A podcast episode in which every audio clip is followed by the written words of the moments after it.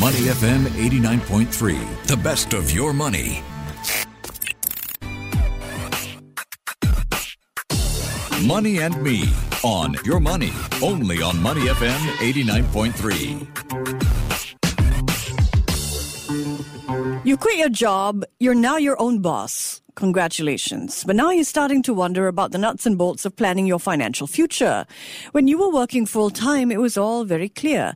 You needed a 20% monthly contribution to your CPF account, our mandatory savings scheme for working Singaporeans and permanent residents. But what is required of you in terms of your CPF contributions as a self-employed person.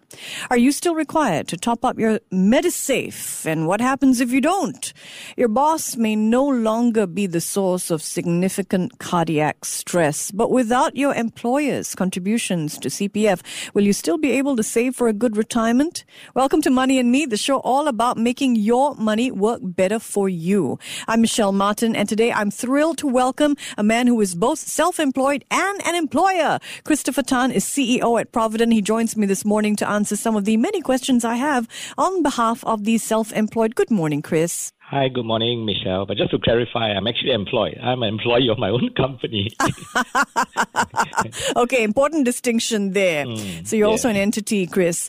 Maybe, you know, uh, there are people out there thinking, am I a self employed person like Chris? Is or not. not. yeah, I think a lot of people think that, you know, financial advisors or wealth advisors, you call it, they are self employed. Yeah, so it's good to uh, define what is a self-employed person or SEP in short. SEP is someone who performs work for others. Legally, we call it they perform work for others under a contract for service as opposed to a contract of service, right? So if one earns an income by, say, for example, selling goods, providing professional services like my company, or other personal services, maybe Masu, right? Because this guy is an SEP. So some examples, as I've given, but would include people like hawkers, taxi drivers, freelancers, sole proprietors, or partner in a partnership.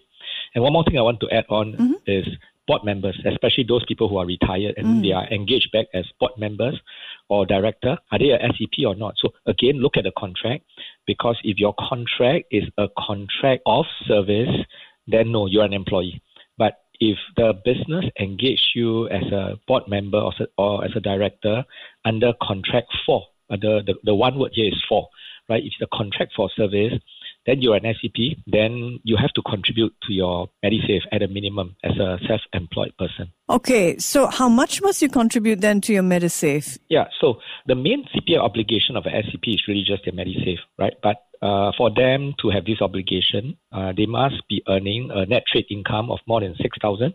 If they earn less than 6,000 as a freelancer, then they don't have to pay this compulsory MediSave. Now, they don't have to. I'm not saying if they want to, they cannot. It's just that they have no obligation to pay the MediSave. Now, how much must they contribute? Well, it depends on your age and your age band. And also depends on your net trade income. So the range is between 4% to 10.5% of your net trade income. But there's a cap. The cap is 72,000. And if you work the math out, it's like employee, you know, our our monthly salary cap that we must contribute to CPF is 6,000, right?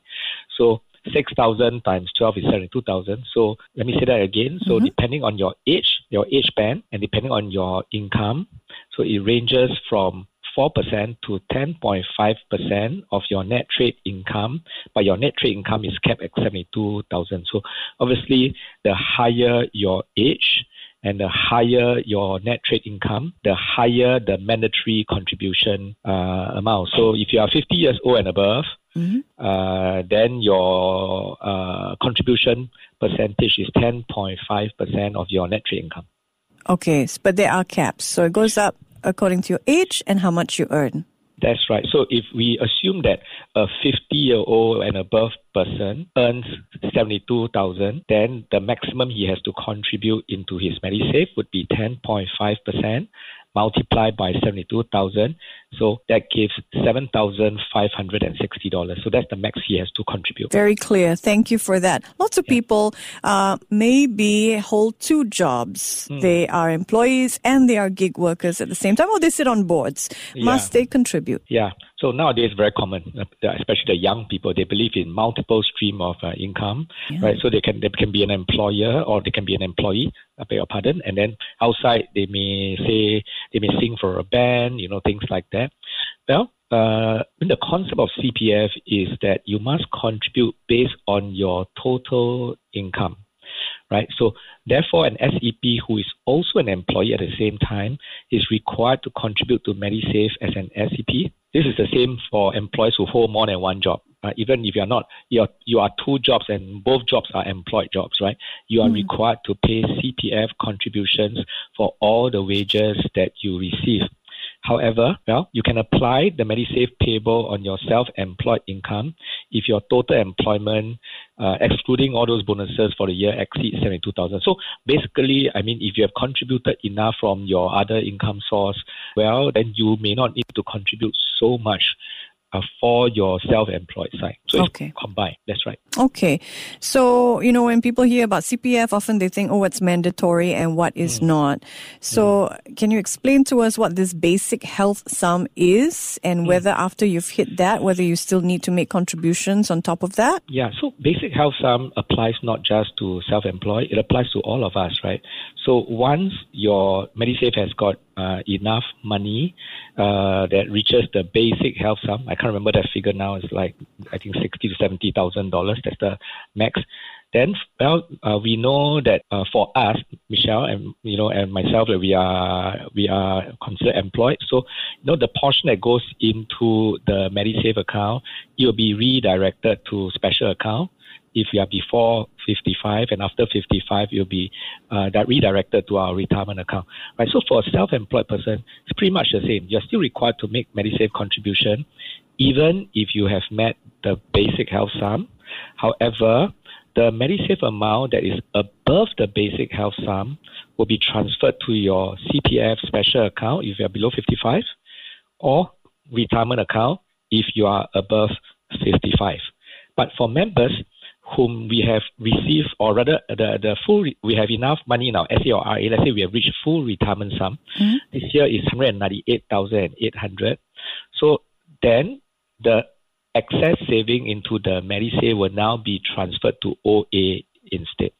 Mm-hmm. Right. So I hope I'm I'm clear. Yes. So we, the, the self-employed control put into the MediSave, but if the MediSave reaches BHS, it'll be redirected to SA or RA according to your age.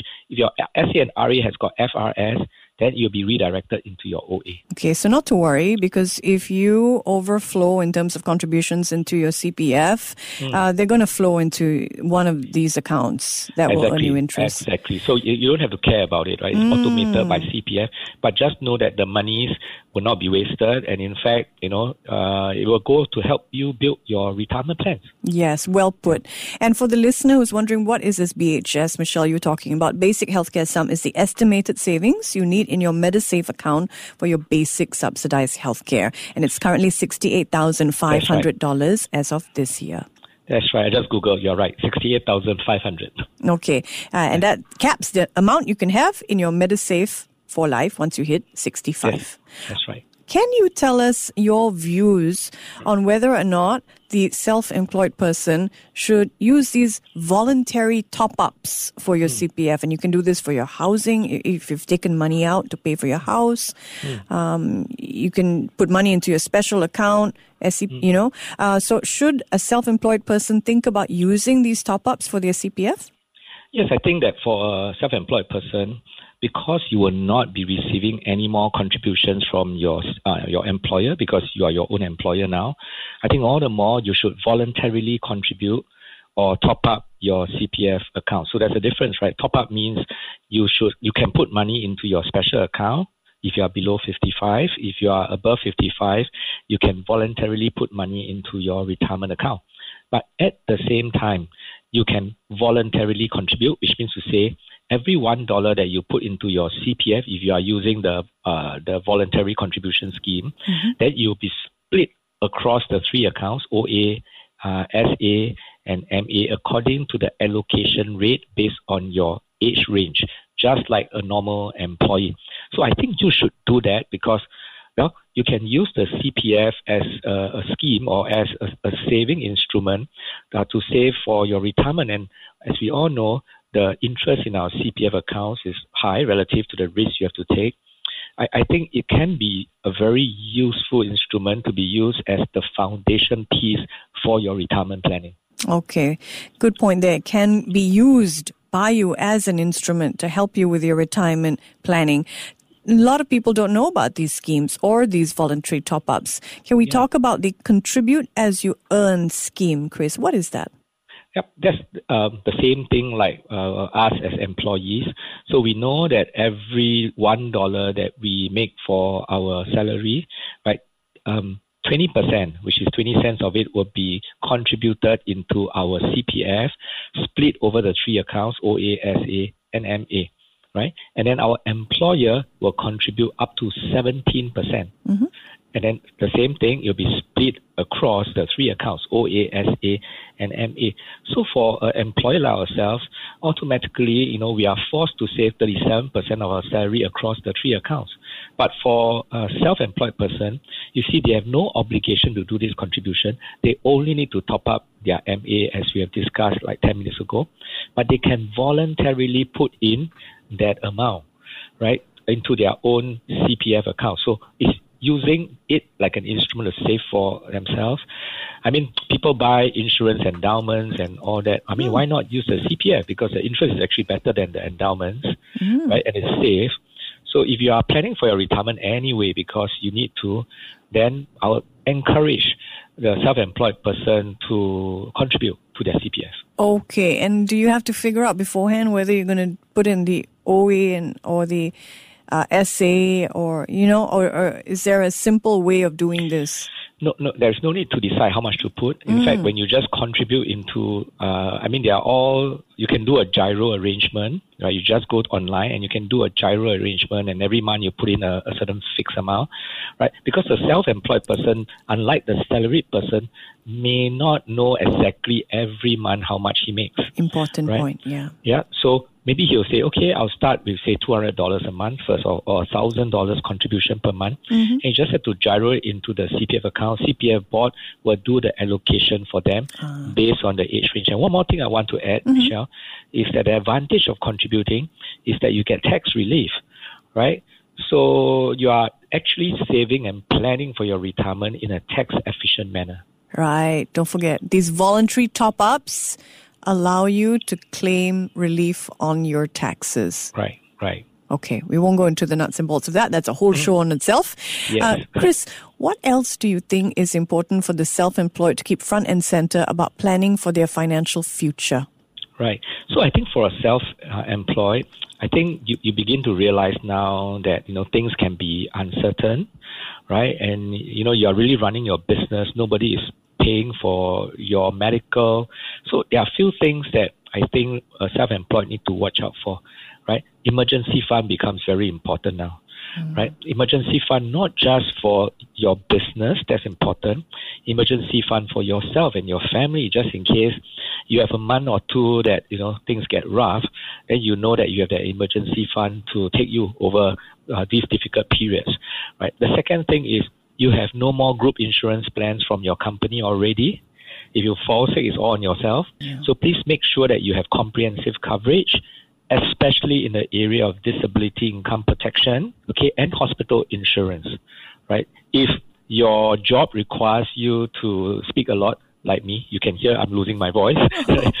but if you are losing your, but unfortunately, if you lose your voice permanently due to an accident or things like that, and your income suffers, having disability income insurance helps you to mitigate this risk of losing your income. So insurance, um, consider that. And the last thing I want to say is, a lot of times, I understand, especially as a gig uh, worker, cash flows become very important, and, and people don't focus on saving for the future anymore. Yeah. Right. But the minute things become stable, I will encourage the self-employed person, please invest for your retirement, right? Mm. Because it will happen.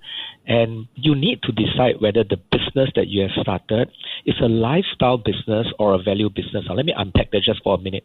Right? A lifestyle business is one whereby you make money and it's really just to fund your lifestyle.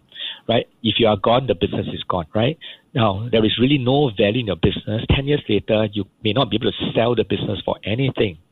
Right? Now, if that's a lifestyle business, I would say whatever make money you make from your business, don't reinvest it into your business. You might really want to invest it for your retirement. But if you want to reinvest your business, don't forget that you need to set aside and invest for retirement as well. Because if you over invest in your business, this business actually really has no value by the time you are out of the business. You are investing in something that will not give you a good return right? Unless you decide that your business is a value business that, well, even if you're not around, the business run and it can fetch a value, you want to sell it 10 years later, then sure, I understand you reinvest in your business.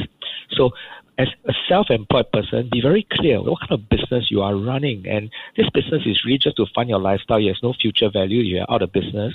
Please remember the money that you make, please invest for retirement. Oh, great, great thoughts there. Uh, safety net, emergency savings, disability insurance, hospitalization insurance, and you still need to invest for your retirement. And That's you right. want to think about the kind of business you have. He sounds like Rod Stewart, um, but he's Christopher Tan. Thank you so much, Chris, for joining us in spite of that bad throat. Thank you, thank you, thank you for having me as usual. Christopher Tan is CEO of Providend. This is Money and Me. I'm Michelle Martin. Before acting on the information on Money FM, please consider if it's suitable for your own investment objectives, financial situation, and risk tolerance. To listen to more great interviews, download our podcasts at awedio.sg or download the AWEDIO app. That's A W E D I O, AWEDIO at the App Store and Google Play.